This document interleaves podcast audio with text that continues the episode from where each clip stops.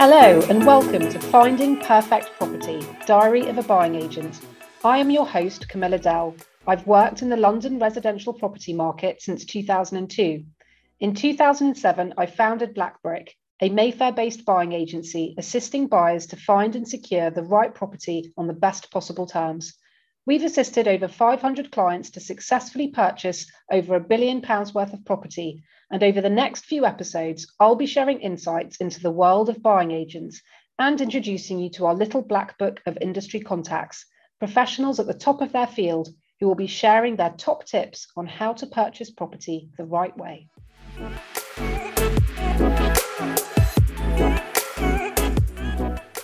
I'm thrilled to welcome Richard Northey to our podcast today. He is the Managing Director of the Education Consultancy, one of the UK's leading education consultancy companies. Richard works with British and international clients with children from embryo to 18 who are seeking entry into the top nurseries, day and boarding schools in the UK. With over 15 years' experience, including over a decade of running his own company, Richard has worked with a range of schools and nurseries throughout the UK and is the go to education consultant for many family offices, high net worth individuals, and private banks.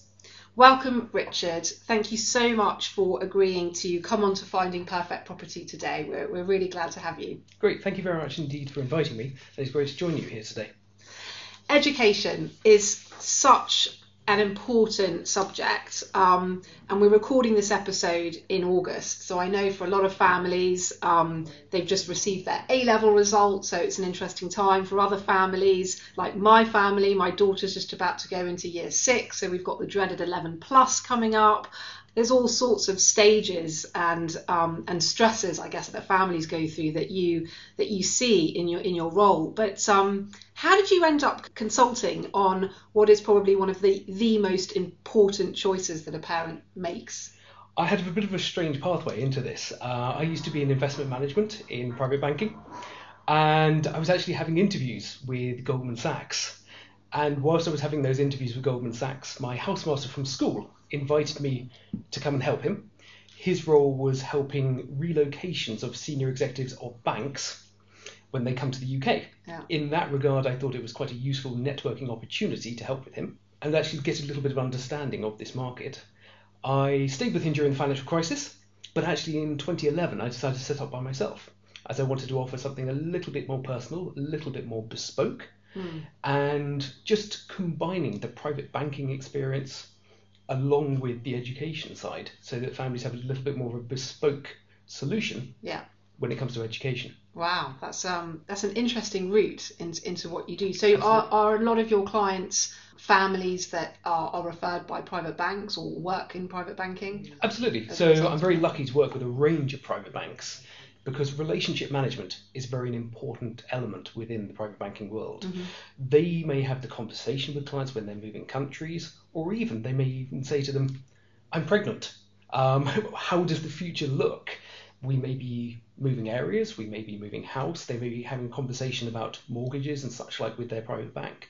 And in that regard, when you're working with high net worth or ultra high net worth families, you want to be able to say yes more frequently than you say no.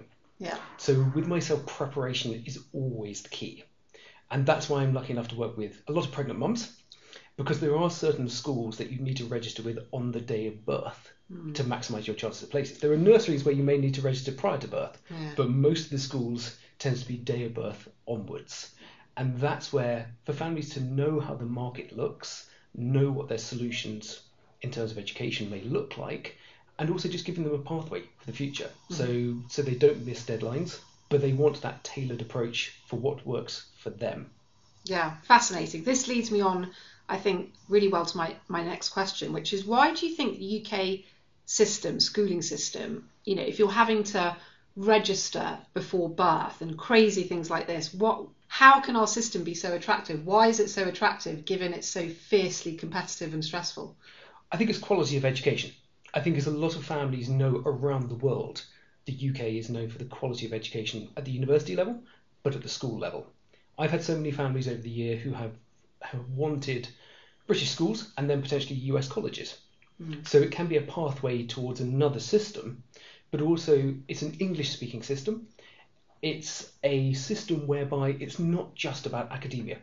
It is also about extracurricular activities because these extracurricular activities help each student develop themselves as an individual. So therefore drama, sports and music are an integral part of the educational experience and that's where you do have a lot of say prep schools which do prepare the students for the next stage. So it's that refining process whereby each child finds their right fit in terms of the academic level, but also if they're stronger in sport, if they're stronger in music. So it's the help and the perception that the UK system, particularly when it comes to education, is a worthwhile country to move to, and that's what attracts a lot of international families. But also in the UK, a lot of British families do consider the best options for themselves, and also they consider education a worthwhile investment. Mm. Moving on to sort of timing, I think t- timing is obviously crucial when it comes to education. We've seen a number of clients searching the property pool at the same time as the school pool, sort of doing things simultaneously. Is that the right approach? What do you think should come first, finding the right school or finding the right house? in an ideal world, I will always say find the school first. Yeah. The reason being, probably doesn't make me popular, um, but it's the reason that hopefully families can find the right school and then a property which is in walking distance. Mm-hmm. Because when you join a school, you're joining a community. Yeah. And in that regard, to have friends who are close by, to have a short commute on a daily basis. You know, if you've got a four-year-old, you don't want to be driving half an hour across London. Mm. And also just weekends for play dates, birthday parties, etc. If you're half an hour away from a school, it's possible other families may be half an hour the other side of that school. Mm. So therefore, it's a little bit harder for you to get to know other families, for the children to see their friends. Mm. So therefore, knowing your school options nice and early, and ideally you can coordinate Mm. both, so that for families to actually know here are the schools that you're potentially looking at and having a focused approach with say three or four different schools, Mm. but also to know whether this, the area is viable in Mhm. terms of properties. Can a family find the types of properties they're looking for? Mm. Is their budget acceptable for that area? Can they find a house with a garden? So is there, as you can imagine, as a child gets a little bit older, they're more likely to want a garden. Mm. Um, in addition, I've been speaking to families whereby they said to me, we lived in Marylebone before, we were single then, but now we're looking up towards Hampstead Yeah. because, of course, now with a child they have need an additional bedroom and such like. So the property is an integral part there, but to ideally find a school which works with their future aspirations and feeds into the schools that they are potentially interested in in the future, Mm. it's, it's a coordinated approach between the two. Yeah, Good advice. Richard, re- recent research published in Show House has shown that living close to one of London's top private schools carries an average house price premium of 29%. But in some cases, this can be as high as 121%, for example, in the W1 postcode in London. Do you think that these astronomical house prices of living close to your school are deterring certain parents rather than attracting them?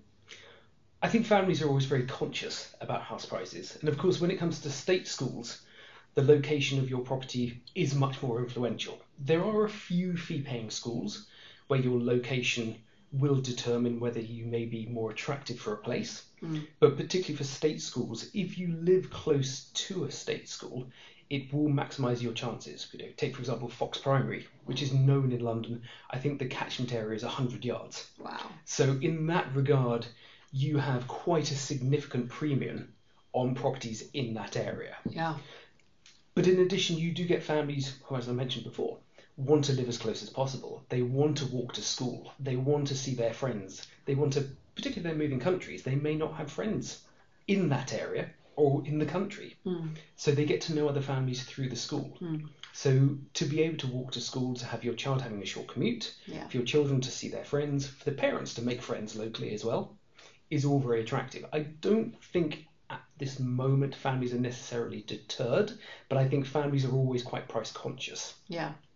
So in that regard, if you're dealing with an ultra high net worth family, Mm. they're lucky enough to not be so influenced. Yeah. But I think a lot of particularly British families I've seen have moved a little bit further out of central London Mm. whereby they used to look at Notting Hill, but they're now looking more towards Brook Green, Chiswick, so they're going a little bit further in that regard. But also over the pandemic, I've seen so many families just say we want a different lifestyle, so therefore, historically they would look at Surrey, hmm. Berkshire, hmm. and I've seen more going to Oxfordshire, Hampshire, Sussex. So people are going further afield Yeah. because they may be able to afford a larger house in those areas and they may not be commuting into the office Yeah. five days a week. They may be doing it four or three. Yeah. But in London, yeah, Hampstead is always popular. Yeah. You know, the traditionally affluent areas tend to have the fee paying schools, Yes. But some families can be slightly priced out. And certainly, I hear availability is a little bit more tricky at the moment. Yeah. Talking about sort of pricing, um, you know, given the world we're living in at the moment, high inflation, private schools, both primary and secondary, are bound to be putting up their fees in the not too distant future. You know, it's it's expensive anyway. I mean, private education costs minimum really fifteen thousand pounds a year and more. Um, you know, for boarding schools, you're looking at forty thousand pounds a year or more. And so, for a family of three kids, potentially you're looking at an investment of somewhere between half a million to a million pounds, which is significant. Do you think that this might drive families to consider more state school options, particularly primary state schools, which I'm hearing in, in some parts of London actually offer better education than the private primaries? I think the quality of the primary schools in London can be very good. Mm. You can be very lucky, you can move into a, a good area, you can get some really great primary schools. The only issue there is the quality of the secondary schools Yeah, can be a lot more variable. yeah, And that's where you're competing against children who have been prepared, say, for the 11 plus exams since the age of four. So it's always looking at the future, which is so important for a lot of families. Mm. You mentioned £15,000 a year. You're doing well in London if you're being charged £15,000 a year. There are Yeah. usually sibling discounts, yeah, but they're not that significant. yeah, Quite often you'd be paying, say, 20, maybe £22,000 a year, and then of course you've got uniforms, trips, etc. on top. yeah. And even some of the most expensive ones, like the American school, Mm. can be £33,000 a year as well. So you're looking at some of the ultra high net worth families who are looking at these schools Mm. in particular. Outside of London, I think a lot of the surveyors, lawyers, professionals have been priced out of Mm. the fee paying schools, unfortunately. Mm. Because you mentioned that a boarding school is forty or forty-five thousand pounds a year, but that's net. Yeah. So in that regard, you've got obviously tax on top, but you need to be earning a significant amount of money. Yeah. But I know that even some schools are writing to old pupils, particularly British pupils, saying, "Would you like to send your children here?" Mm. Because they're, they're very conscious about international families joining the school, and they're welcoming to them. But ultimately, international sorry schools want to have a British school with an international cohort rather than going too far Mm. in terms of being an international school Yeah. with some British pupils. Yeah. So I think even some schools like Brighton College do have different sets of pricing for UK and non-UK applicants. Interesting. So some schools are quite conscious about mm. their cohort and mm. also it just it's their ethos because again the families around the world are wanting a British education. Mm. It's an English speaking environment. Mm. They want the traditions, they want everything that comes with a British school and therefore they want to encourage British families to apply. So I think they are becoming a little bit more aware that you mentioned that fees normally go up by 5% per annum, hmm. but obviously with inflation as it hmm. is, it's probably going to be more than that. Yeah. So it's a really significant investment for any family. And Yeah. there has always been the element of state to late. Yeah. And I wouldn't be surprised if more families are thinking about that concept Yeah. just to save for a number of years before going on to a fee paying school Yeah. and having that preparation for 11 or 13 plus. Yeah.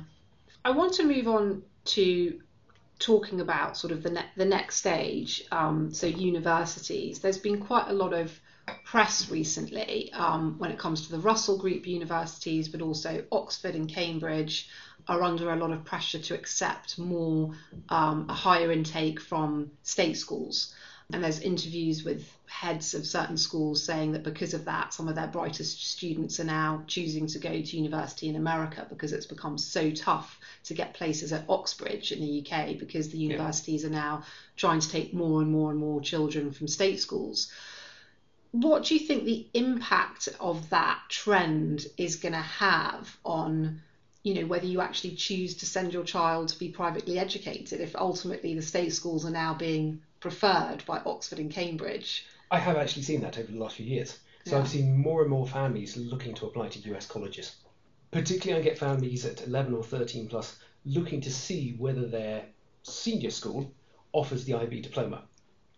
Because I don't advise on colleges um, or US colleges or UK universities, but the people I work with have said taking the IB can be more attractive towards US colleges because it's closer to the American liberal arts program. Mm-hmm.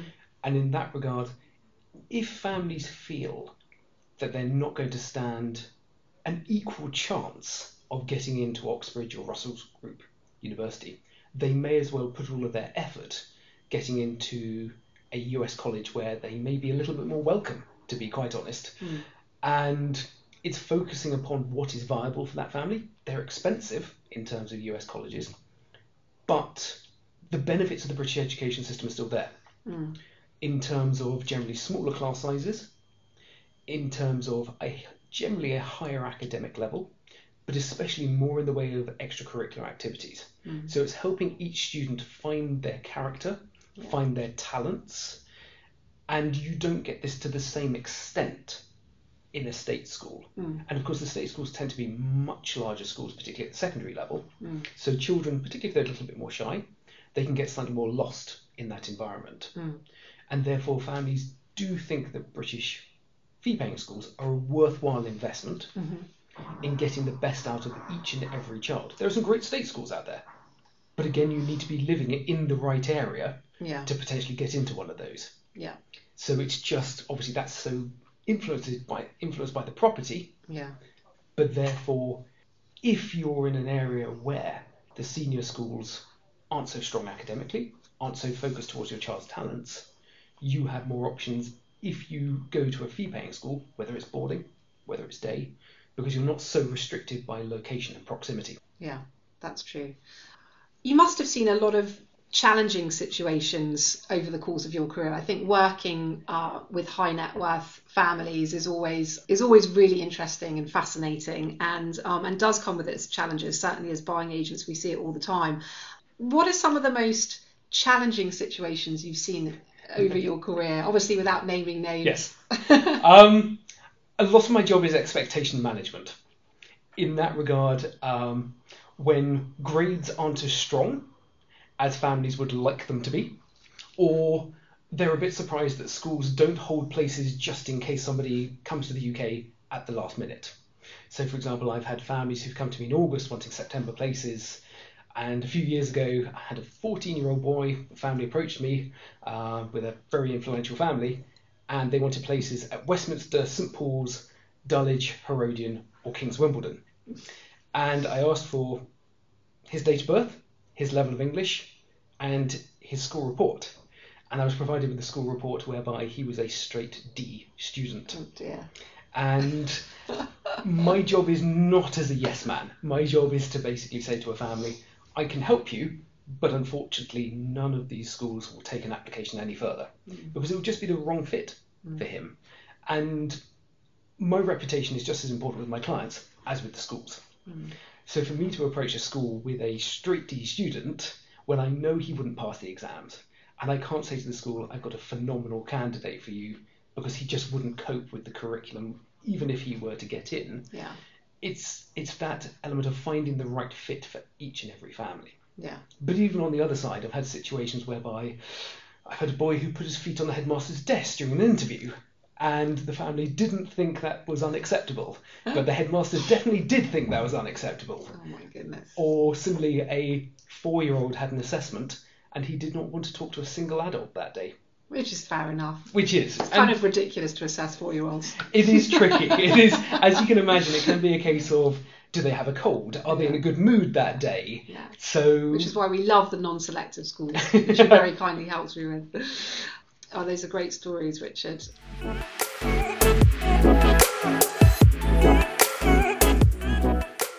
I want to talk a little bit about the US connection with the, with the UK. In uh, in one of my recent uh, podcast episodes, I interviewed the head of London and Capital's US family office about the trials and tribulations of American families when coming over here and buying in the UK. And obviously, there's a big trend at the moment um, for US families coming here. And I know that you've recently spent time um, over in the States meeting with with people.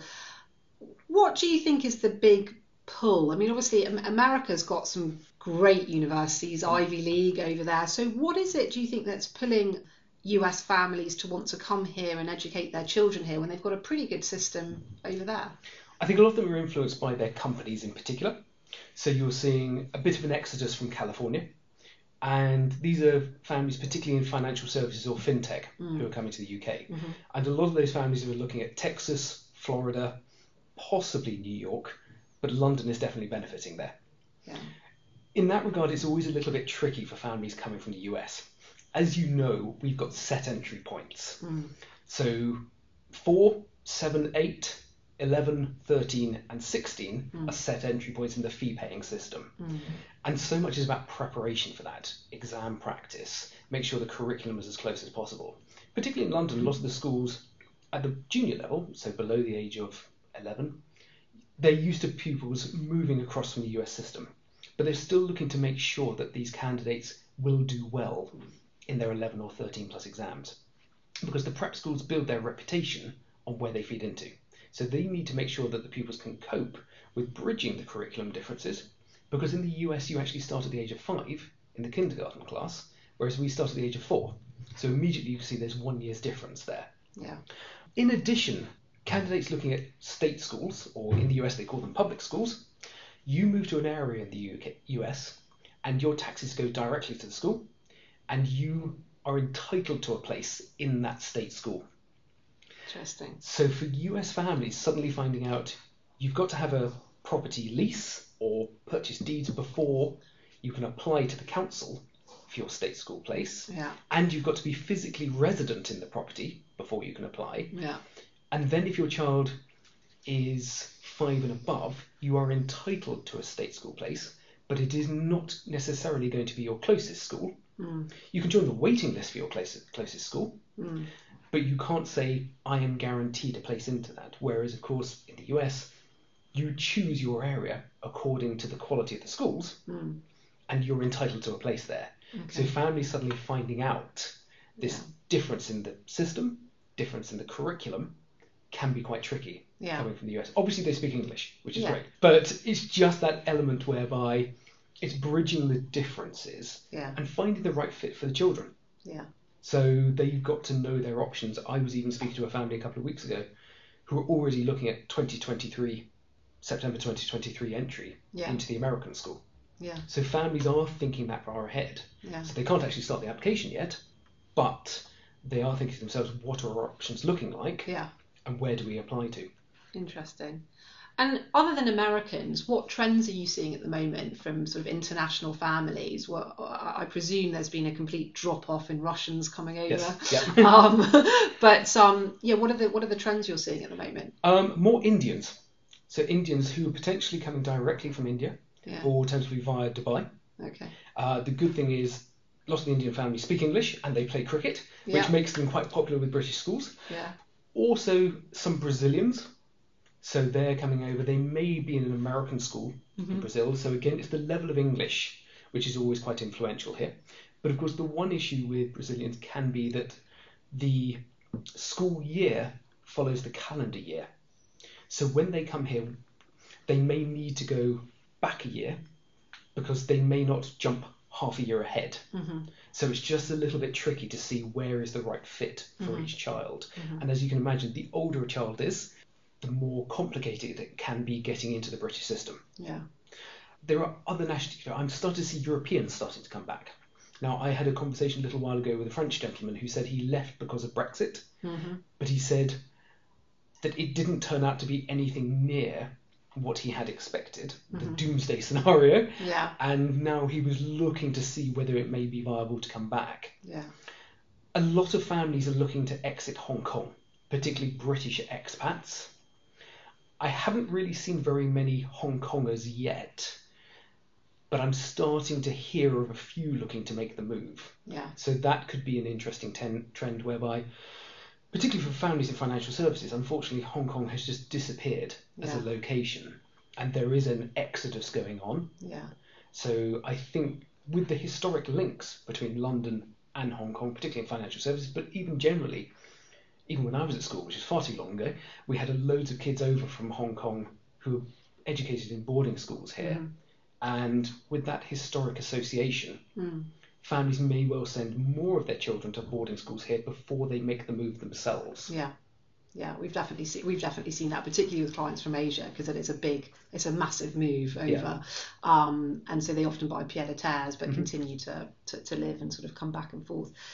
I want to talk about choices. Sort of currently going through this process myself with my 11 year old, and we're looking at both day schools and boarding schools. There just seems to be so much choice, um, and it's a minefield Yep. if you're a parent and you can't afford necessarily you know to work with an education Mhm. specialist like yourself what sort of what what would your advice be where are the sort of the potential resources one can go to to look at you know just to get some help on what you should be doing and where you should be looking because it's just like the list could be endless. I mean i literally could have spent the best part of the last two years going around looking at potential schools for my daughter. That's how many there are. Yeah, I think my advice is always do your research. Mm. And in terms of doing your research, if you're in a prep school, speak to your prep school head. Yeah. Because they are the best people to guide you upon the senior schools. Yeah. They know your child in terms of academics, they know your child in ter- terms of extracurricular activities, and they want to find the right fit school for each candidate. Mm.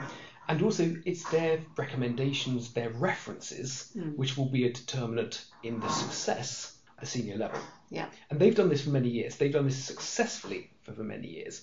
They want to get them into the best possible school for them. So, in addition, go and visit the schools to actually walk across the threshold, look at the interaction between teachers and students. Especially look at the oldest pupils in the school Mhm. and think to yourself, do I want my son, do I want my daughter turning out like that? Mhm. Because in a school, a child is moulded Mhm. by that school.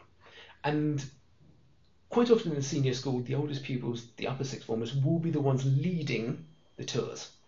So for you to have the ability to have a conversation with them, for you to feed off their experience and the types of pupils you meet Yeah. could be really influential. Yeah. But it's just don't go mad. You know, don't go and visit 20 different schools because it always gets a little bit confusing.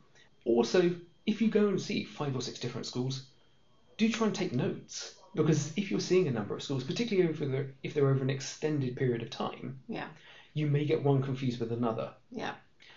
Even if you see one school and think that's brilliant, that's absolutely what I want, you need to have backup options Yeah. because just in case things don't work out on the day in terms of exams or interview, you need to make sure you have a tiered strategy. Mm. So look at their websites, do your research yourself, go and speak to other families as well.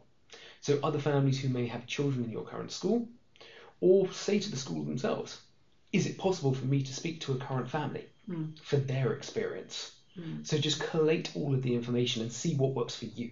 Yeah. It's great if friends make recommendations, Yeah. but make your own decision. Yeah. Good advice. Really good advice. Next question is probably a little bit controversial. Okay. When you sort of listen to what certain entrepreneurs um, have to say about the education system in this country, and I'm thinking people like Richard Branson, and then there's the dragon from the Dragon's Den, Steven. Um, I think he dropped out of school because he was busy sort of setting up three businesses. There's examples, and often some of these entrepreneurs have had learning difficulties. Mhm. You know, whether that's ADHD or dyslexia or whatever it is, they sort of they feel completely let down by the British education system, but nevertheless they've gone on and become hugely successful. Do you think that the British education system is due for massive shake-up and reform? Does it not seem quite dated? I think it is constantly reforming. I think it's one of those things whereby it does bring in best practices. And we are seeing more schools offering the IB diploma, for example. very few schools offer the IB at a younger year than the age of 16, but they have seen that some pupils work really well in the International Baccalaureate Diploma qualification. The reason being it encourages students to think for themselves, to do research for themselves, and to have the inquiring mind which the IB requires. Now, some schools do look at the IB and they've decided that it's not for them. So they may want a slightly different path. So that's why the pre-U qualification, which is an alternative to A levels, has been brought in at them. But it, it's just more a case of seeing where the changes may be. You know, we've seen more in the way of pastoral care.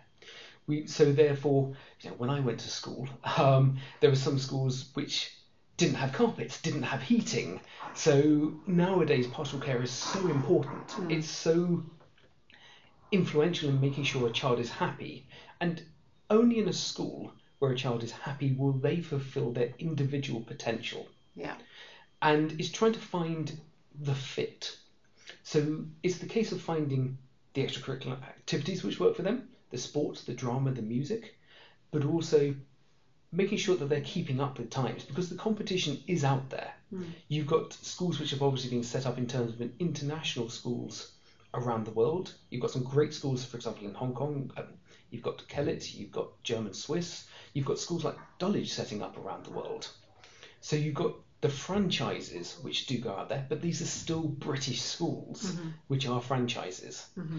So the names mean quite a lot in terms of the British system, but you also get the families who think, I may be in the franchise around the world, but I still want the original. Yeah. And families do come to the UK again for the quality of education, but also even for the networking, because they get to meet other families from around the world. It's an interesting base. It's an interesting springboard mm-hmm. onto university, onto US colleges, but it's the all-round experience that they get. Yeah. So I think it's an enduring element. But you are even seeing some schools which have been quite traditional, so, but they're changing as well. So, for example, Charterhouse is moving to fully co-ed. So you're seeing different schools not necessarily just sticking to this is who we are and we will never change. Mm. Winchester is taking girls into the sixth form, but day girls into the sixth form to start with. Mm-hmm. So you're seeing a lot of the traditional schools which are adapting with the times mm. and adapting with the markets and the world as it is at the moment. Yeah. So um, hopefully it will continue question. to be. Good question. Good good answer to, yeah. a, to, to a difficult question. Since you brought up co-ed, I think this is a really interesting one. My girls are both um, at primary school and they're in a uh, all girls primary school at the moment, and um, and it's quite a, it's quite a difficult dilemma I think for a lot of parents when choosing the next school. What do you go for? You know, do you stick with single sex education? Is co-ed the future? What are your thoughts on that? I don't think there's a right or wrong answer in that. I do tend to find that obviously if you go to a single sex prep school, you're more likely to feed on to a single sex senior school.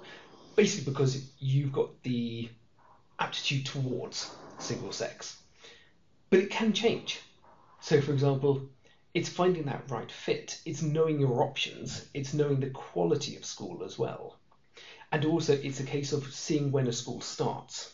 So, for example, I've seen so many schools, particularly boarding schools, which have bought up prep schools.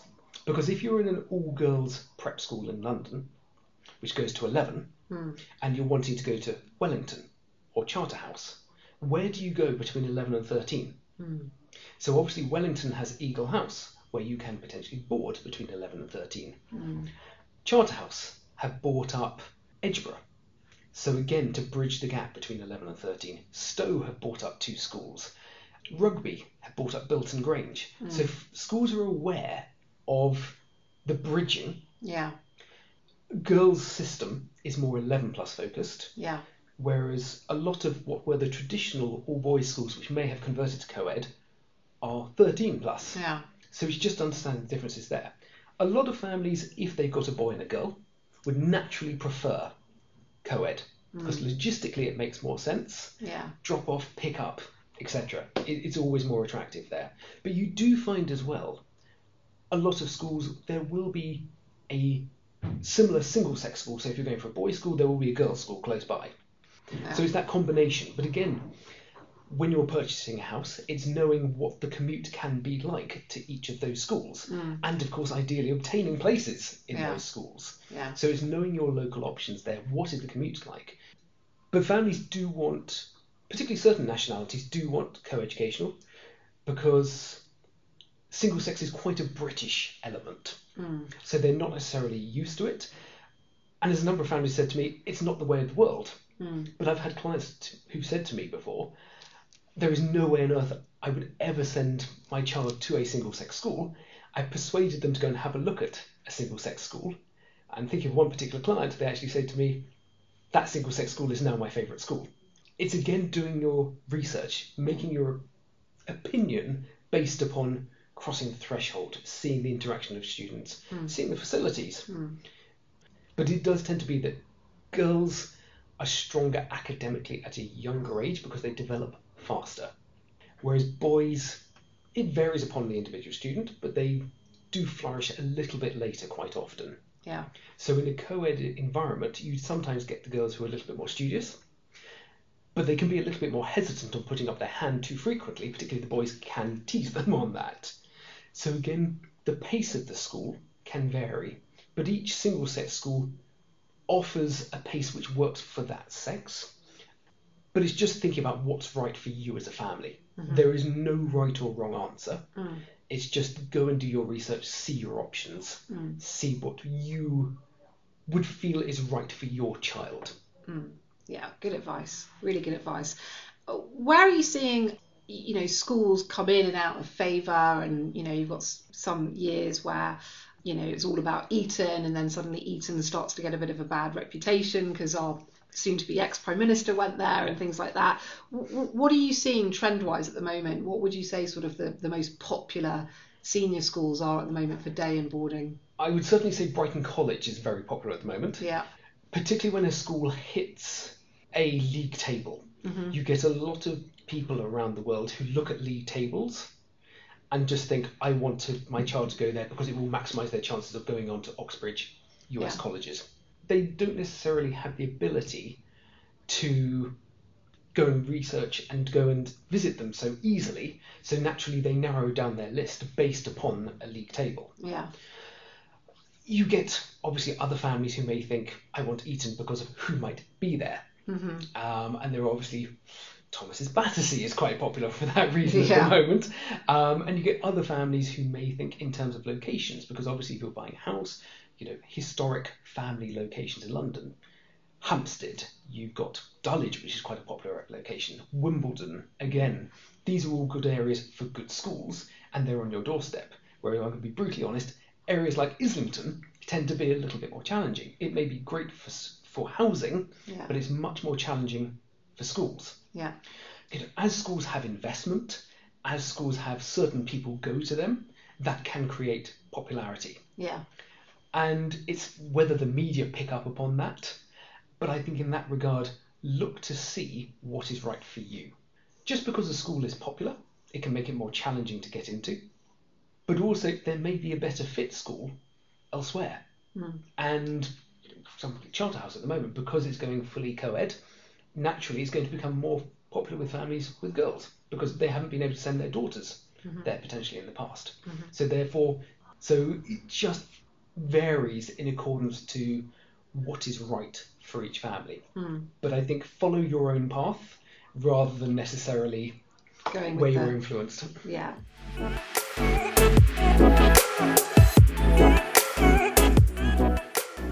Finally, we always like to end our podcast sort of asking the person that we're interviewing for their top top tips. Yep. So, Richard, your top tips. It could be one tip, Yep. it could be two, whatever you fancy, really, for families considering the UK education system. What would they be? Uh, my mantra is always about preparation. So preparation when it comes to making sure you don't miss any registration dates, making sure you know your options, making sure that if you're going for assessed fee paying schools, tutoring, particularly in English and maths, mm. exam practice, interview preparation. And this is where I say to a lot of families, get them to write down, so get the pupils themselves to write down their talents, their interests, their favourite subjects. And then the parents themselves sit down with them and get them to talk about themselves. Because how often does a child talk about themselves in a fluid, fluent, and relatively succinct manner to an adult? And then getting friends who they know or relatives to do the same. And then, even if you've got work colleagues, move them out of their comfort zone. So, a work colleague who they may not have met before, get them to do that interview because at some point in time, they're going to have an interview at a senior school with an adult they don't know, and it's a make or break situation. Mm. But when you do it with somebody where it's not a pass or a fail situation, it's quite good for that practice. But I always say throw in an absolutely random question as well to get them to think on their feet. Yeah. Because otherwise they become a little bit too robotic. Yeah. So these are the sort of basics to make sure that they know what their options may be. And ideally, do it as early as possible. Yeah, preparation. Yeah. Really good advice.